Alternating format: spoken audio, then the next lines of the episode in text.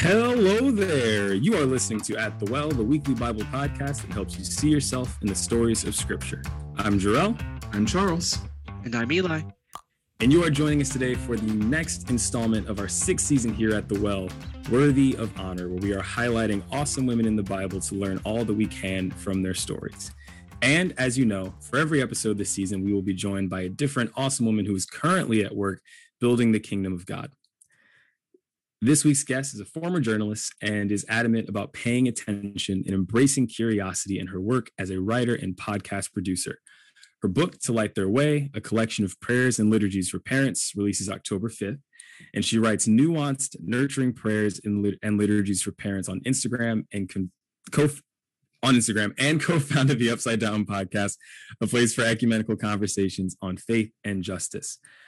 Her and her, her, pastor husband, Johnny, live in Iowa, where they're raising four young kids who join their family via birth and adoption. And when she's not playing with Legos with her sons or advocating for her daughter with disabilities, she can be found sipping strong coffee. Ladies and gentlemen, boys and girls, he bears and she bears. Our guest this week is Kayla Craig. Kayla, how are you doing this evening?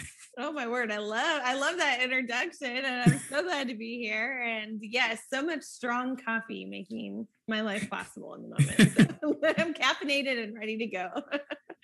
Very good. I was gonna say we're doing this on a Monday. So the week just kicked off. So how is the start of your week so far? Oh my goodness. Well, the start of my week was amazing and like heartbreaking all at the same time because my co-host one of my co-hosts for Upside Down podcast, I just had to take her back to the airport today mm-hmm. for her to fly out. We had a week like in person, we record digitally and Patricia Taylor, she just has become such a dear, dear friend. We had so much fun and we ate so much food and laughed and cried. And so, you know, it's bittersweet. It, it, I feel so grateful to have friendships like that. And then also always a little sad when you have to pull into that um, departure and arrivals drive oh. up and, and, say goodbye. So yeah.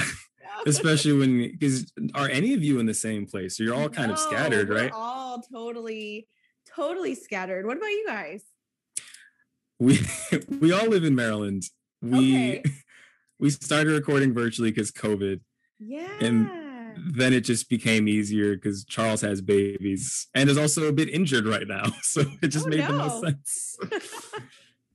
so what was uh, Patricia there for? Were you all just like scheduling a hey, let's finally get together in yes, person, or was it something like, special? We had just gone through it, you know, like a year and a half that had just been so hard, and we had both just walked with each other through so many different changes and um, just really like strengthened a really true friendship that started on the internet, which sounds so weird. right?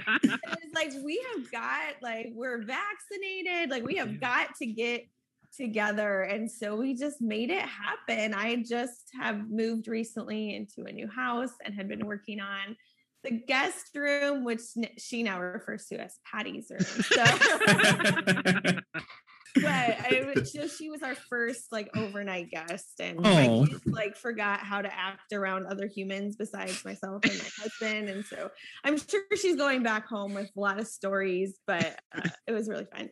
oh good. Very That's wonderful. Yeah, especially after the year that was like it's amazing to have like I think we've all become more and more thankful for Zoom and technology in general to have those connections where it's like, oh, we're not just maintaining, we're actually becoming better friends through through the experience. So to do that in person is wonderful. I mean, I can very much relate to not being used to people post COVID. It took me a couple weeks yeah. where I realized like I feel like I'm really trying hard in conversations and I still feel really awkward. it's like my kids were just like, oh, and then they were performing and just being kind of weird. And sure. it was like, this is who we are. We're just gonna roll with it. Yeah. Charles, you wouldn't know anything about that, would you? I mean, you know what's interesting with children. Aaliyah, my oldest, is uh, turning two this Wednesday, and socialization is not something they had before. So she's coming in, and we went to my sister's wedding recently, and biggest group that she's ever been around at the at the reception. And the best man is giving a speech and he's eliciting some laughter from the crowd. Uh, and then after the laughter dies down, Aaliyah, not really knowing what's going on, but wanting to participate, laughs very fabricated fake laugh, but laughs really loudly and cracks the entire reception hall up. Uh, so and she does this multiple times so much so that the best man lost his place in his speech stopped mid-speech and just said to the bride and groom because he was throw, so thrown off by my daughter laughing at the wrong time that's so amazing though and everybody has that story now right yeah. like Yes. It was good. She wasn't crying. She was nope. enjoying herself. And everyone was enjoying her, enjoying herself, yes. except the best man. right. It was it was his moment to shine. He had practiced in front of the mirror, and then this little girl, this little adorable girl, is taking away his his Upstaged. limelight. yeah. Charles, I've seen Aaliyah's like I don't know what to do fabricated laugh. It is it is a it is a time. It's like hilarious. she looks slightly pained, and it's it's really funny. It sounds slightly pained. oh goodness! Well, this is a perfect segue because we're going to go into questions of the week. And if you would like to submit a question for us to answer for this segment, you can email us anytime at three guys at the well at gmail.com. That's number three, then guys at the well, all one word and lowercase at gmail.com. And this week's question, kind of, Charles, you, you've got loads, I'm sure. You already graced us with one, but what is something really, really funny that a child has said to you or done in your presence? We've got a mix of experience here, so I'm I'm excited for for what comes out of this. if you ask me in a year or two, I'm sure I will have plenty of stories, particularly from Aaliyah as her speech her speech is just now coming out and she's putting two words together. So i don't really have anything from aaliyah but years ago when i was visiting uh, in college i was visiting a, my friend's parents house. And i was there and we were hanging out and she had a very young uh, uh, sister. She might have been three or four at the time. And i walked in and we were talking i was talking to her. And at one point she looks at me and she goes do you taste like chocolate? needless, needless to say, not sure, wasn't sure how to handle that one. I mean, it was hilarious. It was really funny. Her, her sister, my friend, was quite embarrassed.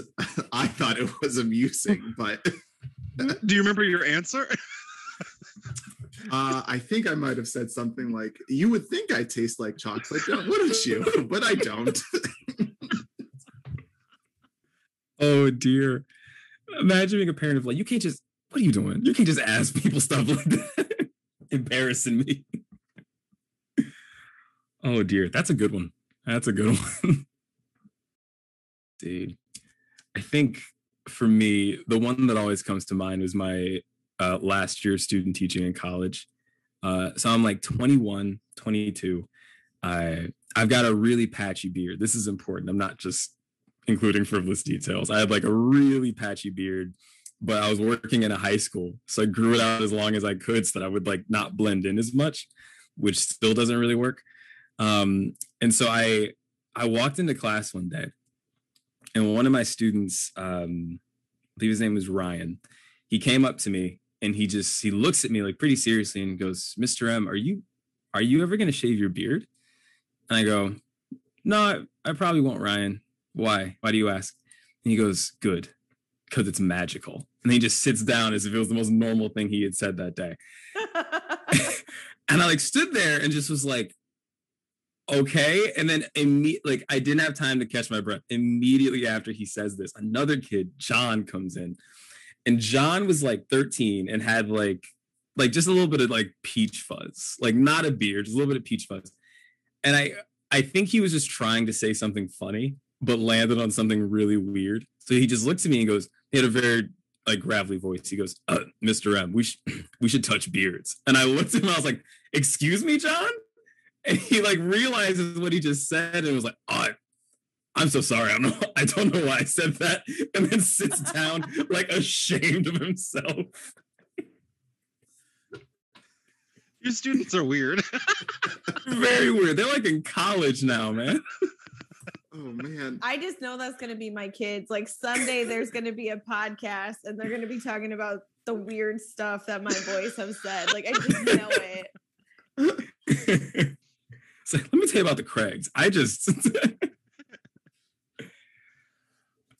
um so Nicholas, the young man that Nick uh, that uh, Jarrell was referring to earlier, he's 12 years my junior. We feel like brothers, but our moms are identical twins, and they had us at different times. And so, as he was growing up, maybe four or five years old, he we found out that he was mispronouncing words on purpose. Like, at first we were like, "Oh, this is just this is just cute. He's learning how to say things. That's fine." Um, but one day he was talking about a might be purpose room, and I was like, "What are you talking about?" I was like, and and being where I was in, in my life, um, 16, I was snotty, and I was like just trying to correct him. You know it's multi-purpose room, right? Say it with me, multi-purpose. And he looks at me dead in my face. He says, I know how to say it right. I'm saying it because it sounds cute. Oh. and then and then he and then he walked away from me. I felt so defeated. I just lost the chess game. Ooh, you did. Again. Nicholas one, Eli zero. That is so cute. That is so funny. So cute. He still thinks about that. I, yeah, clearly it's on my mind.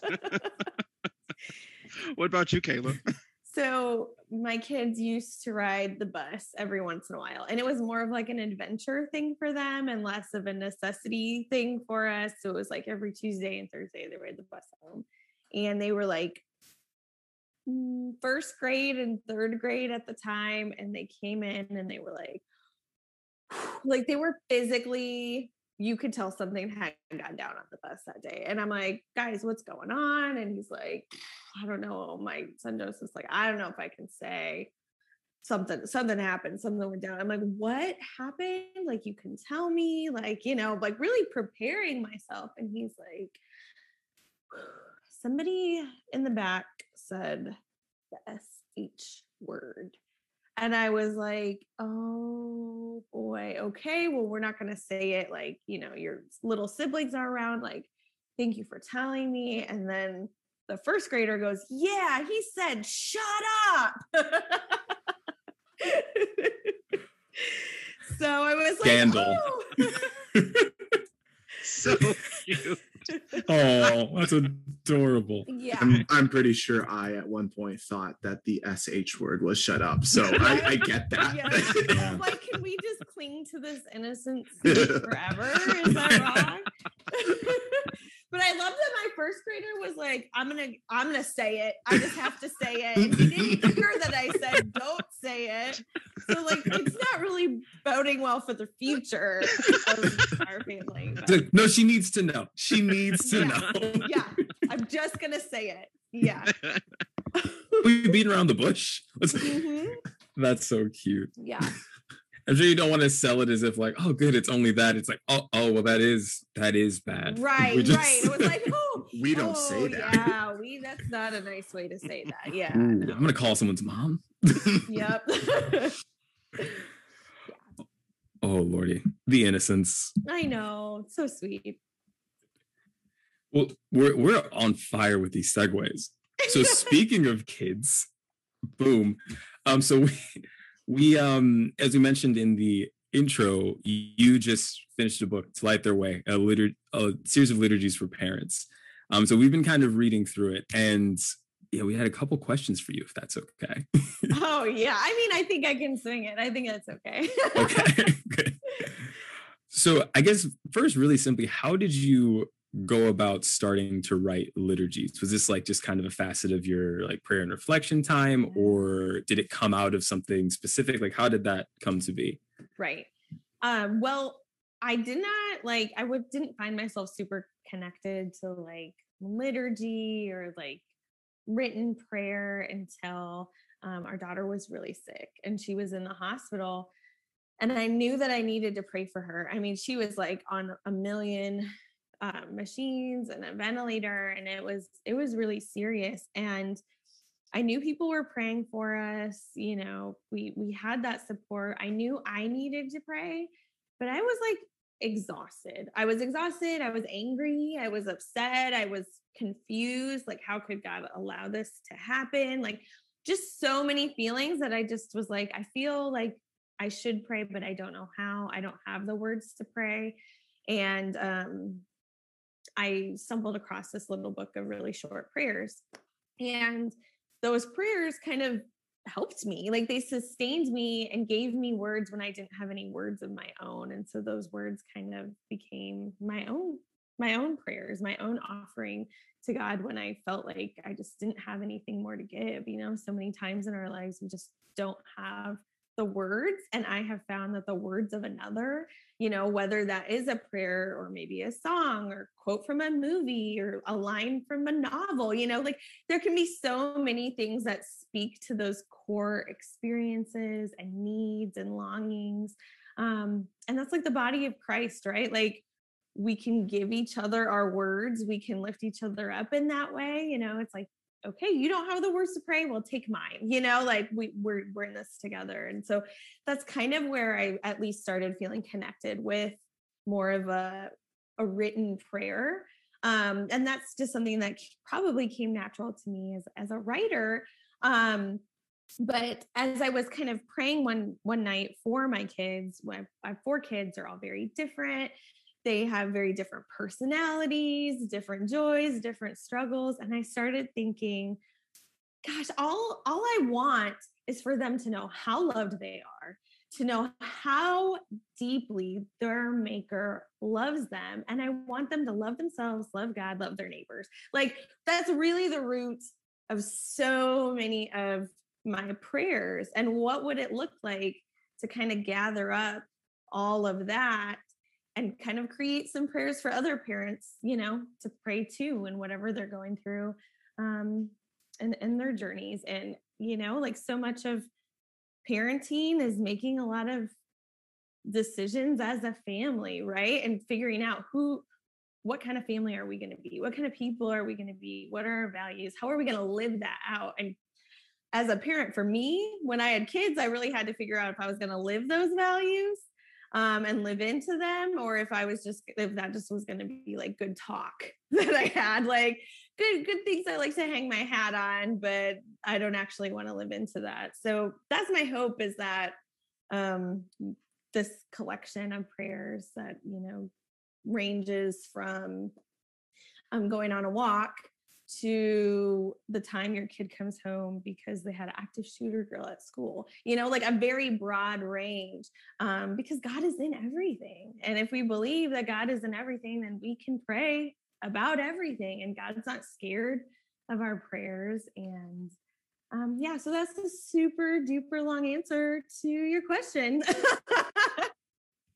I thought that was very concise. I tend to ramble so no worries here so I'm curious, Kayla. Um, you, I, I just finished reading through like one of the prayers before you got on was a prayer for mercy in the mundane, and just like you said just now, like God is in everything, and we we have an opportunity to to pray in everything. And so, how did you go about determining what to put in, when, and where? Were you thinking about like? Were you just going through your day, living life, and being like, "I, this is actually a time I need to pray"? Like, for a book that's so intentional as this, like how do you determine when to start and where to stop? That's such a good question. So I I'm always on the go. So I had a notes app and I just started like throwing everything in that notes app like oh this oh this you know and a lot of it is inspired throughout my day or maybe throughout you know something that i knew somebody else was going through because i also thought well this even if it's something I haven't gone through, it can help bring me into empathy and into compassion for somebody else. Because a lot of times you see somebody going through something and you're like, oh, I'm praying for you, but like, what does that mean? Like, what do you, how do you even know what to pray? Um, and, and so that really helps me. And then just kind of narrowing down, okay, well, we're going to have these like few different sections. And then within those sections, what are some of the key things that people might be like wanting to flip through. So whether that's like, you know, kind of these intro things like a birth, or maybe it's when your kid leaves for college, or maybe, you know, it's honoring Martin Luther King Jr., you know, like there's just so many things. So um it's hard to narrow down for me um because God is in all things and we can pray about all things. But I tried to, you know, kind of touch base with other people and see the things that they were going through too and kind of those common threads making sure to to feature that. And then of course just a few random ones that i wanted to throw in there so. I'm super curious as you were speaking i thought kayla who taught you how to pray? Because i think a lot of mm. times like like your book is going to be a resource and it's going to teach people how to think through big and small things. I hope it spreads wide. We'll pray for that. I certainly have a copy so i'm happy about it. But like who taught you how to pray such a thoughtful question. Thank you for asking that. So sweet.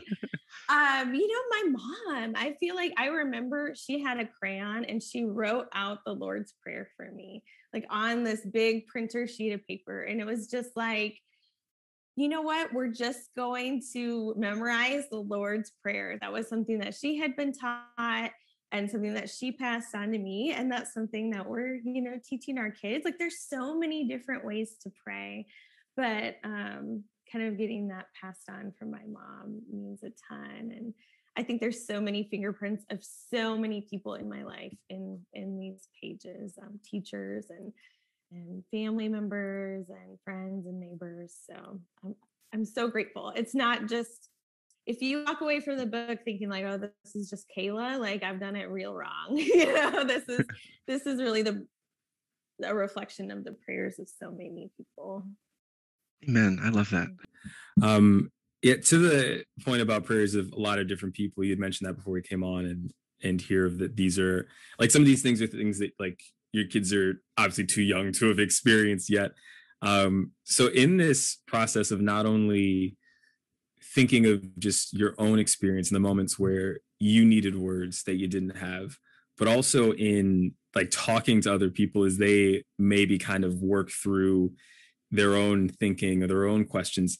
I'm just curious, like, what is that process like? What was that process like, and how has that um, impacted you as a parent? Like, have there been things that you wrote from someone else that you've then seen yourself praying after you were like, oh goodness, they told me about this, and now I'm like living it. Like, what was that like, and what has that meant for for parenting since? Uh, that's a that's such a good question too. You guys are like on your A game here. I love it so much. um, you know, I think that a lot of that work is listening and just being able to say, okay, share, share your story with me, share what it was like when you were in this situation, what was going through your mind, you know, and then just listening and not putting my own spin, not putting a churchy spin or putting the right words to it, but just letting them honestly share um, is so, I think, so key to my work. And then what a gift it is to enter into that perspective and try to honor that. Um, and it was, there were some moments that I, I was like deeply, deeply moved as I was writing some of these prayers, you know, writing parent's worst fear if your child dies.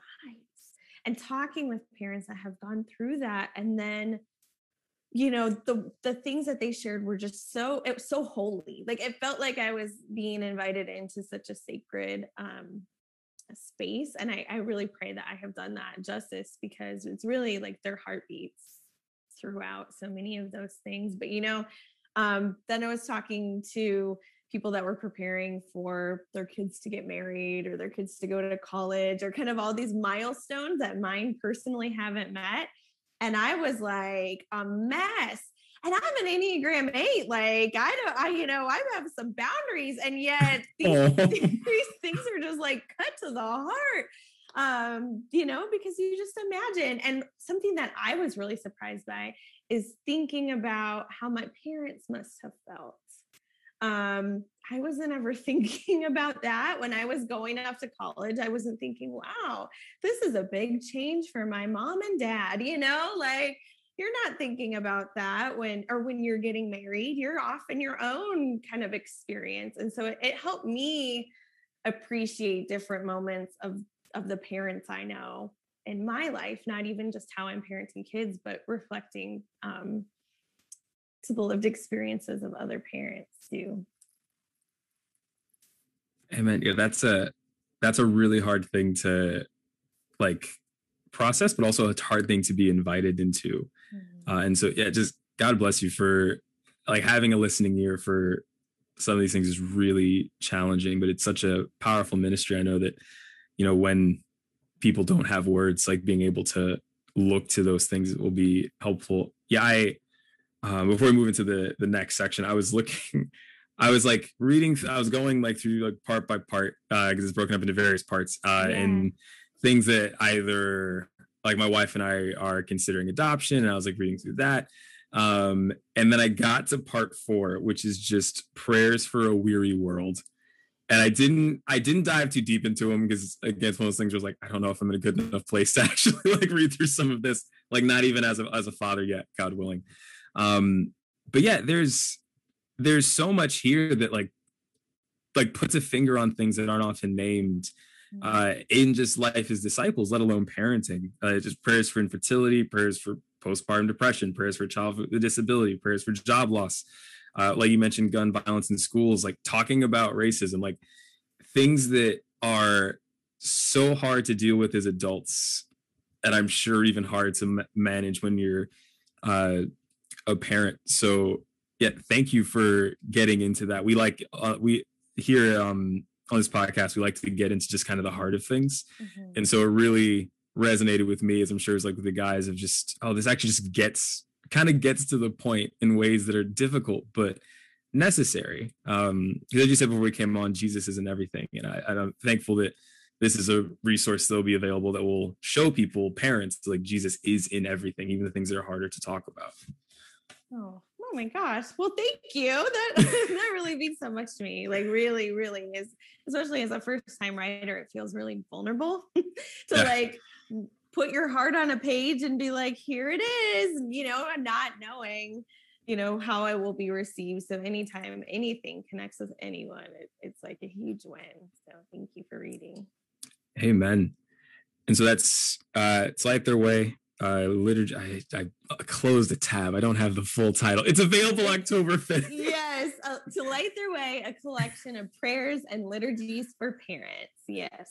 there we go. I botched the admin. Goodness.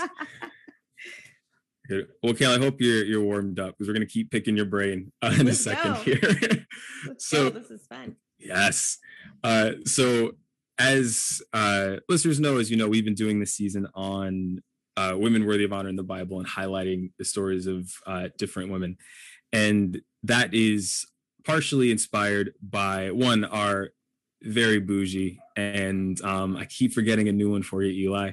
Our very bougie and uh, future barber, Eli Shanklin, and a, des- a desire he had um, to do this season about a year ago.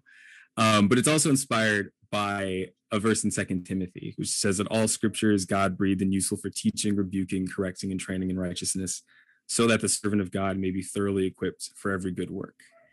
And so we, as uh, as three friends who like to dig into scripture as a podcast, really like to get into the meat of things that are often overlooked in scripture. And so the idea that all scripture is God breathed means even the parts that maybe we don't think about as much and we recognized again a lot of Eli's kind of uh, writing about this brought re- helped us to recognize that you know as guys we have a lot of privilege in the area of reading scripture because success or failure is largely shown from the perspective of male figures in the Bible, and so there's a, a, somewhat disconnect and a blind spot we can have to having the opportunity to learn from women in the Bible. And so if this verse is true, all scripture we wanted to like set aside time to address areas that because of uh, culture because of just brokenness in different ways don't highlight uh, stories of women don't highlight things that you know as men we just don't often get the chance to hear from and learn from and so before we get into our uh, feature uh, character for the day uh, as we left off on a cliffhanger on our last week's episode. Um, we wanted to hear from you, um, in your experience, what aspects of Christian womanhood or ministry to uh, women aren't seen well or understood. Oh my gosh, where to begin? Well, first, I love that you guys are doing this series and series and inviting women on and just kind of getting weird and exploring, you know, because we don't know. There's a lot of women that we don't know about, but then there's also a lot of women that we just don't hear about too. So I just I love that you guys um are doing this and I feel like in my experience I have been at a lot of different churches, a lot of different traditions and I just think that there are certain contexts where women are not invited to live into their power, to live into their strength. Like they have that strength, whether it's honored and invited in or not. But a lot of times, you know, we get these messages even as as very young children, um, the characteristics of of girls and boys and women and men. And a lot of times women are just kind of relegated to the back. And in some churches they're not even invited up to the platform. And so for me um you know i have i've thought well maybe i'm not i'm not quiet enough like maybe to be a godly woman i have to be quiet or i can't care about justice issues which is like so wrong, you know, but that's the kind of messaging that you can get in, in different spaces. And it's like, you know, Carolyn Custis James says half the church, you know, like when we do that, we're missing out on half the church. So um that's a that's a short answer for a very long a, a longer answer. so have you in in your experience have been different churches and are uh just involved in different ministries what does it look like either it probably mo- like corporately when as you said a church actually invests in and trusts and empowers women to actually live into their power? Like what does that look like for you or like where have you seen that? Well in the church we're at now our our head pastor is a woman and that has just kind of fundamentally changed you know my experience because i i really attended churches that are real across the board. Um, but, you know, for me, like they asked me, I'm a writer. And so they asked me to write something and, share it from the platform, kind of like a, a poem, spoken word type piece about um, a certain section of scripture. And just seeing women teach, seeing little girls watch women who are leading, who are having hard conversations, who are not, you know, like women can you know have have luncheons too that's great like do do what you enjoy like we all live together but like you can also like do a panel about um, racism in our city you know that's holy work too and and so just seeing like where your interests and where your strengths collide like jesus is there and just empowering that and raising that up um that has been really great you know to me and my writing journey. Um ha- having a church that you know like encourages me and my husband is a pastor and you know knowing that like both of our vocations are seen as important means a whole lot to me. I i grew up in a context where it was like you know my mom stayed home and and that was amazing and wonderful. And you know she taught me the lord's prayer. Is like so significant to me. And so i wondered if i should feel guilty about having you know other work that i was doing and and seeing people come alongside and speak that life into me and say like actually like god is in this. Like i see christ in you when when you're writing or when you're doing this when you're leading in this way. That has that has meant more to me. Like than I even knew I needed, I think. And so as a follow-up, Kayla, how how would you suggest or advise that someone um, encourages and empowers uh, a young woman or a woman of any age who like is who has qualities that are seen as atypical for a Christian woman, how would you encourage them to build her up so that she's not like constantly being pressured or falling under the weight of you have to act like this is what it means to be a Christian woman, fit into this box? How do you encourage her to like go beyond that? Yeah, I think calling out those qualities that you're seeing Mm. and seeing that seeing like that's a good thing. You know, like a lot of times my husband will be called like um assertive, but Mm. I'll be called bossy, even though we might Mm, do the yeah. exact same thing. So I think the language that we use um, when we're speaking to girls and when we're speaking to women matters a ton. Um, and just pointing to other people that have done it. I think when we see those mirrors, um, that could be that can be so huge. And you know, Yeah. like going back to scripture and having a different reading for it and seeing Yeah. like actually there's some women in the Bible and they lived in a real different context than we do. And look what they did. You know, Yep. God used them and God can use you. And there's there's not like one biblical womanhood example. It's That's, it's all over. that's a word. I love that. You know, yeah the the idea of like it's not just like with someone on one of the i can't remember who but someone we talked to this this season um got into that like it's there's no just archetype for this is just this is like quote unquote women's work. Um and so there's a lot of different women in scripture who speak to very different aspects of god's character. Because if we're made in the image of god like a, his character have and have is, ex- is expressed through women and through men. Um, and it's not just oh this is what it means as you said just be quiet or a broken view like we've talked about i think on this season a few times is broken view of like what it means to be uh, submissive or helpmate. Um, but really fleshing out the tapestry that is women in the bible and just christian women in general. Um, so with that what we're, we're going to talk about jael. Don't worry we're going to talk about jael. But what are some some Christian women that you in the Bible that you, or just in general, that you have found really resonate with the ministries that you're about, or just the kind of woman that you're striving to be? Well, I love the midwives. I love the midwives and their subversiveness. And gosh, I could just talk about that forever because I think they were brave. I think they were full of faith. They were willing to um, do something that went against power, went against culture. Like that, that's wonderful.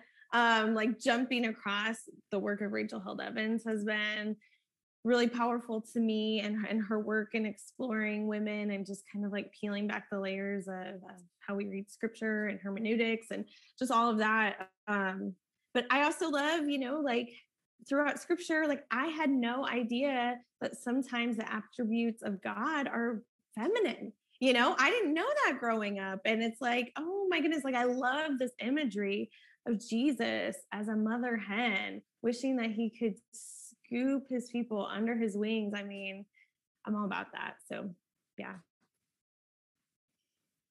We we didn't even think of the midwives for this season, lads. Next from who I know. Yeah, next season. Oh Next gosh, season, that's I was gonna say if when we get our, our ducks in a row to start playing another season of this, we're gonna we're gonna have to put the midwives in there. So it's a Yup. standing invitation for when that happens. Thank you, oh, Kayla. perfect. I'll just invite myself. That's great. It's like I, I got some stuff to get off my chest. I like I got a few things to say. Wonderful. Okay, thank you so much for sharing your insights on that. And I, I know like you've been patient. We're gonna get to Jael, who, if you haven't, if you're listening to this and you're like, who is Jael? You probably haven't heard of her, but I promise you that after today, you will never forget who she is. So this week's scripture is from Judges chapter 4, verses 17 through 24. It's really fun and unique in that we closed off last week talking about Deborah. And this story picks up immediately after that one. So if you haven't listened to that one, go back, listen to it, read all of Judges 17 up to verse 16. And if you're with us in real time and you aren't driving, you can start turning to verses 17 to 24 now while I set the scene. So if you thought that last week's episode left us on a bit of a cliffhanger, good, because we're going to pick up with the story of Deborah. Now, Sisera, the defeated and humiliated commander of Canaan's army, fled to the wilderness in desperate search of a place to hide and get a reprieve from the battle. Well, soon enough, he found it or so he thought. However, Sisera had fled away on foot to the tent of Jael, the wife of Heber the Kenite. For there was peace between Jabin, king of Hazor, and the house of Heber the Kenite. And Jael went out to meet Sisera and said to him, Turn aside, my lord, turn aside to me, do not fear. And when he had turned aside with her into the tent, she covered him with a blanket. Then he said to her, Please give me a little water to drink, for I am thirsty. So she opened a jug of milk, gave him a drink, and covered him. And he said to her, Stand at the door of the tent, and if any man comes and inquires of you and says, Is there any man here? You shall say, No. Then Jael, Heber's wife, took a tent peg and took a hammer in her hand and went softly to him and drove the peg into his temple and it went it went down into the ground for he was fast asleep and weary. So he died. And then as barak pursued sisera jael came out to meet him and said to him come i will show you the man whom you seek. And when he went into her tent there lay sisera dead with the peg in his temple. So on that day god subdued jabin king of canaan in the presence of the children of israel and the hand of the children of Israel grew stronger and stronger against Jabin, king of Canaan, until they had destroyed Jabin. So yeah, kind of hard to forget. Um, gentlemen and lady, what can we learn from Jael? Keep it PG, please. Oh my gosh, I love, I love this sort. I told my husband, okay, I'm gonna go on. I'm gonna talk about Jael, and he was like, like that Jael? And I was like, oh yeah, like that Jael. the very same. yeah. It's so funny because I have a friend and this is her middle name is Jael. And I was like, at the time, did not know this story. And I was like, that's a very unique name. Like, where did your parents come up with that? And she's like, the Bible. And I was like, oh. And then she told me about it. And I was like, dang, your parents had like some plans for you with that middle name. That's amazing. so not not to not to throw anybody off, but um, yeah, I think this is a this will be a fun one to unpack here. Just at birth, they're like, "You will subdue nations." yes. Prepare yourself. I was laughing so hard while you were reading it. I'm sorry, Jerome, but like I'm just imagining her. Shh, it's okay. Come in, come in, guy. Come, take a seat. She. I love how she just ignores his request for water. She's like, milk instead.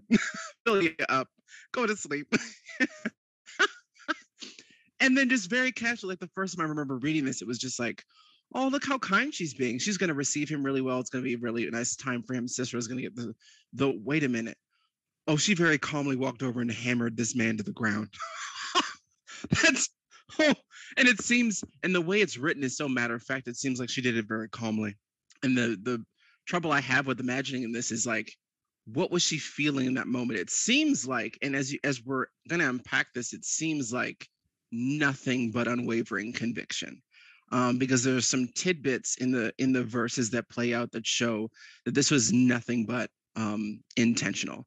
Um, and yeah, uh, Charles, you seem super excited. I want to hear what you're going to say, so I'll I'll turn myself off. I just love it's so crafty. She's so crafty and like you said, Eli, intentional. Like, like it, it, she, he asks for water and he gives and she gives him milk. She she calms him down. Oh, I, she she goes out to him. Come into my tent. Let me lay you down. Like it's very she lures him into a false sense of security and it's just it's written matter of factly but it's written matter of factly in a way that like elicit like we talk often at, here at the well about how the bible is literature and like i i know I, am not a writer but kayla and Jarrell, you guys are and like the way that this is written just like is very very funny because it's like oh this is very serious but it's like also intentional and the way it comes off is very like comedic almost. Yeah it's like total plot twist it's like boop just kidding like she killed him. Yeah yeah. And what i love i think it's really intentional that we see this story right after deborah's story right? Like there's a lot of parallels there. Um, women didn't have a lot of power and any power, really, any kind of um, able being able to make decisions, being able to be like political power holders, stakeholders in this time. And so the fact that we see Deborah, you know, tell this to Barak, and then he's like, oh, well, then you got to come with me. And, and she's like, fine. Like, she's like brave and like she makes it happen. Then we see this kind of happen again. This this this man saying, "Oh, you need to do this for me," and she's like, "Sure, okay." And then she's brave, right? She's very prudent. Like she's a very intentional. She makes a very politically savvy you know decision in what she does and it is i mean it's kind of amazing like now they have this alliance with the people that just put out his army like this is a huge deal and god is working through that and i was thinking like you know this is so short just like just like what Eli was saying, like we could just get this very brief thing, but as we know, that's not how real life happens. And so as a woman, I'm thinking like, was this guy a creep?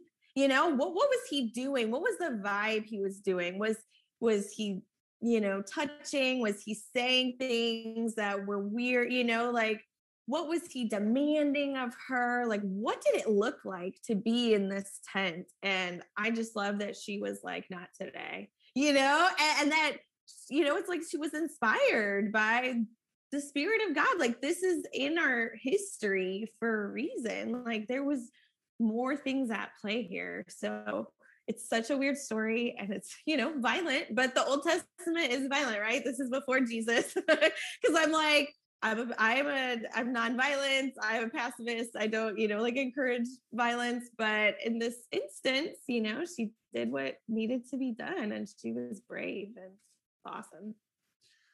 I love that uh, she fulfills Deborah's prophecy where she says, um, uh, and we talked about this in the last episode, um, where, uh, well, the Lord will sell Sisera into the hand of a woman, and it's a hand of Jael. And I also really appreciate there's something here uh, I did a little research. So uh, Jael would have been um, a Bedouin woman. Um, so these is uh, people who live in the desert, um, and so hospitality to the Bedouin people is paramount. Um, if someone comes into your space, into your, you are entitled to serve them, to to offer them everything that you have. Um, this is part of the culture and she did that but then twisted it because she was inspired by the spirit. She got bad vibes whatever it was. And so she kind of went countercultural. Her actions were treacherous to her culture countercultural against her role as a woman in that culture. But that was fulfilling god's will not only uh, for what Deborah said, but also we know that uh, God used that action to subdue King Jabin. And it wasn't even until that point that the Israelites were able to subdue the Canaanites, because even though the, the, the army was fleeing, it says in verse 23 that on that day that Sisera died was the day that the tide turned.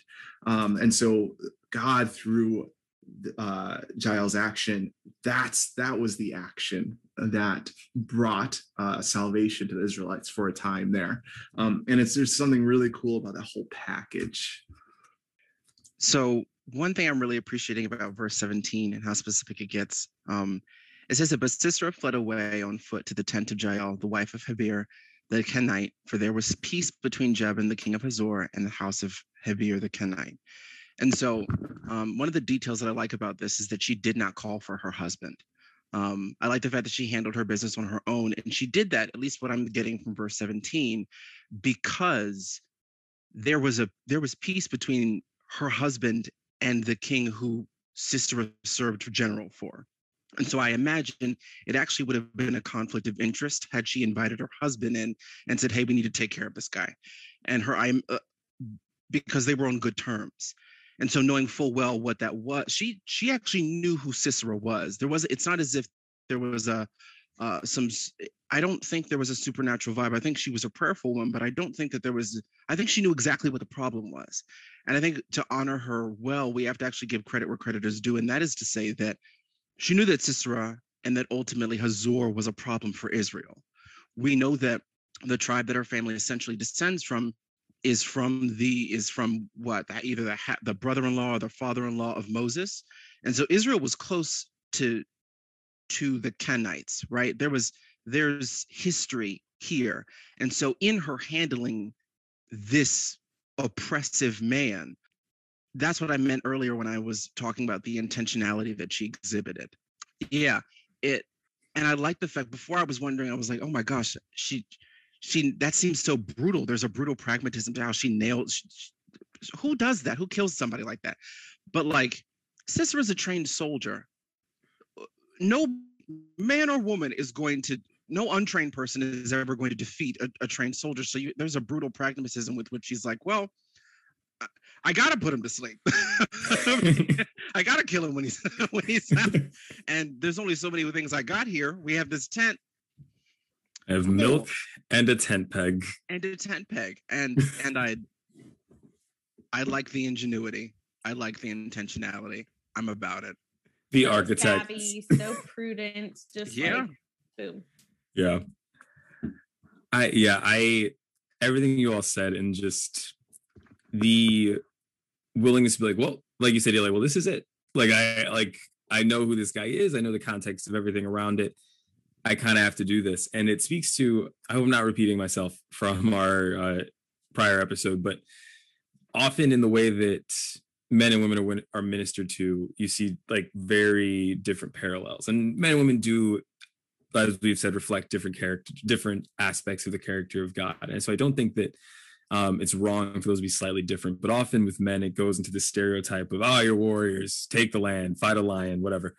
Um, and for women it goes into the more like I have this ongoing joke with my wife of like the guy sessions for like Christian retreats, you just kind of get told you're kind of a piece of crap and you have to be better. And at the women's sessions, it's like, yeah, you're beautiful, and you just cry. And just how like that's kind of the two camps that um in which both people are missed. And so when it comes to initiative and assertiveness and just kind of getting the job done, that's not teaching that's often afforded to women or equipped as like this is something that you can and should do and that's often like reserved for like we'll just kind of wait for the men to do and i love about this passage that like it's it kind of i think it if i were to find anything about this that's practical for for just day to day and normal not war times. Uh it's that there's something about when there is a matter of sin that reduces God's people or endangers God's people or threatens to upturn something that God himself has established. There's an assertiveness and like a directness and like a willingness to be used as God uh, kind of asks in the moment that isn't specific to men and isn't just like, a, oh, well, if you're a woman, kind of hang back and let someone else handle. And there's a sense of like, no, like we should be zealous in rooting sin out of our lives. We should be zealous in combating lies from the enemy in our friends and in our children and so on. We should be um, assertive and aggressive and calling out attacks of the evil one, whether it be in culture or wherever. Like those are things that threaten God's people in very different ways than like a general does but they do like they threaten the not just the well-being but the souls of people of uh those who god has called his own.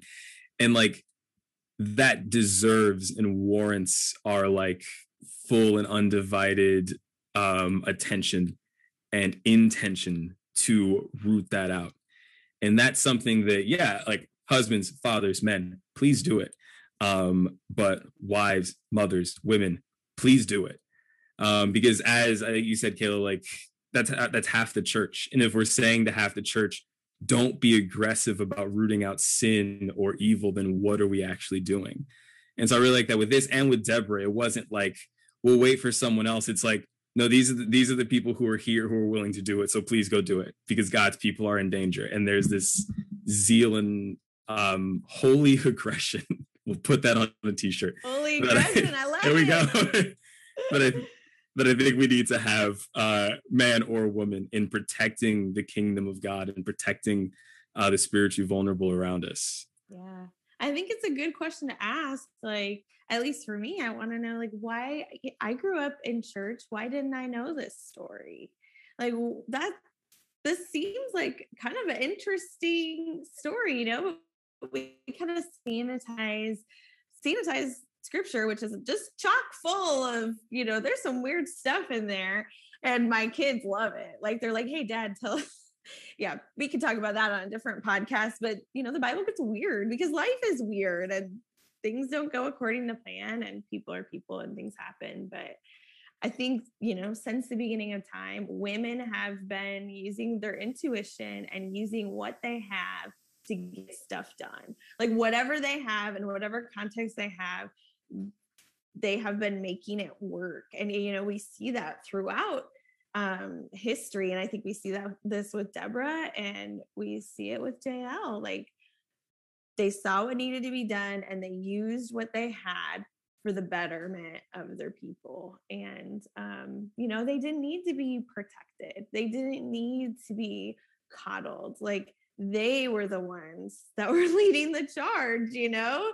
Jael wasn't like, oh, I'm gonna like ask my husband what he thinks about this plan, or like maybe he should do it. Like she just acted on it. And you know, like obviously we don't want to be going out with tent pegs in the night and taking matters into our own hands. But thank you for that disclaimer. Yes, yes, yeah. just just so you know but I do think there's a lesson here, you know, like not all things we read are, you know, prescriptive, but like we were reading, like what you said, scripture is literature, and like what are the overarching themes that we're seeing here, just like what you were talking about, Gerald? I think it's also important in honoring Jael, um, her character and what she did, is to look at the result of it. And so later on, outside of the verse that we outside of the passage that we've read, uh, in uh, Judges chapter 5, verse 31, at the end of it, it says, And the land had rest for 40 years. And so for multiple decades, Deborah's and Jael's actions directly, like God blessed Israel through them. And I think it's it's a big encouragement to understand that God works in the undercurrent of chaos, um, works through people, works um, through the through his church, through his body, and I think as an encouragement to uh, women and men, um, but particularly to the to the women, since that's the focus of our season, is like don't doubt how God uses the things that you accomplish.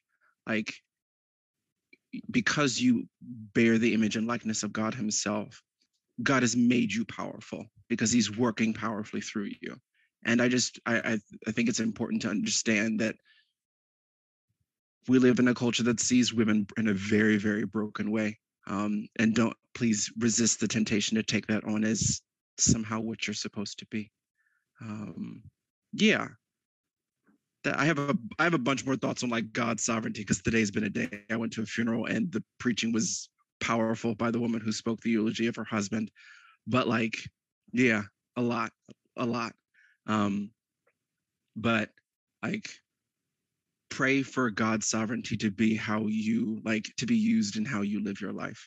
Um, God is good, and God works good in all things for those who love Him. And and like this is an example of like, wow, I didn't realize that this could have been a good thing driving a tent peg through a guy's head, but like that actually was incredibly necessary for Israel. It brought peace, um, it brought blessing, and that was how God worked. So, praise be to Him. Absolutely. Um, yeah, moral of the story: keep your tent pegs in the ground, but do recognize, um, especially uh, women who are listening, that God can and will use whatever you have for His glory, for the good of those around you, and for the advancement of the kingdom. And be bold in like taking that uh, ground for the kingdom as well. Um, that's all for us this week. Kayla, thank you so much for being on. This has been a lot of fun. I love it. I love it here. And I'm not even kidding. Like somehow I'm gonna find my way. Like you guys come on upside down. Like we we got to keep it this conversation going. I, it's been so great. Thank you so much for having me. Yes, please. Well, once we get the midwives episode going, you'll definitely hear back from us. But yeah, we're buds now. So good luck getting rid of us. Um, if you want to connect with Kayla, you can go to kaylacraig.com and check her out on Instagram at, at Kayla underscore Craig and at liturgies for parents. And that is all for this week. Thank you so much for listening. If you want, no, I had, I'm botching the admin again. You can check us out at, thewell.podbean.com. We upload new episodes every Monday on Podbean, iTunes, Spotify, and Google Podcasts. You can also connect with us on Instagram and Facebook by searching Three Guys at the Well. And if you want even more content and would like to help this podcast grow, consider becoming a patron and head over to patreon.com forward slash at the well for exciting new bonus content like our series on justice, our series on hope, and our recurring series of Jesus in the movies. We'll talk to you next week here at the well.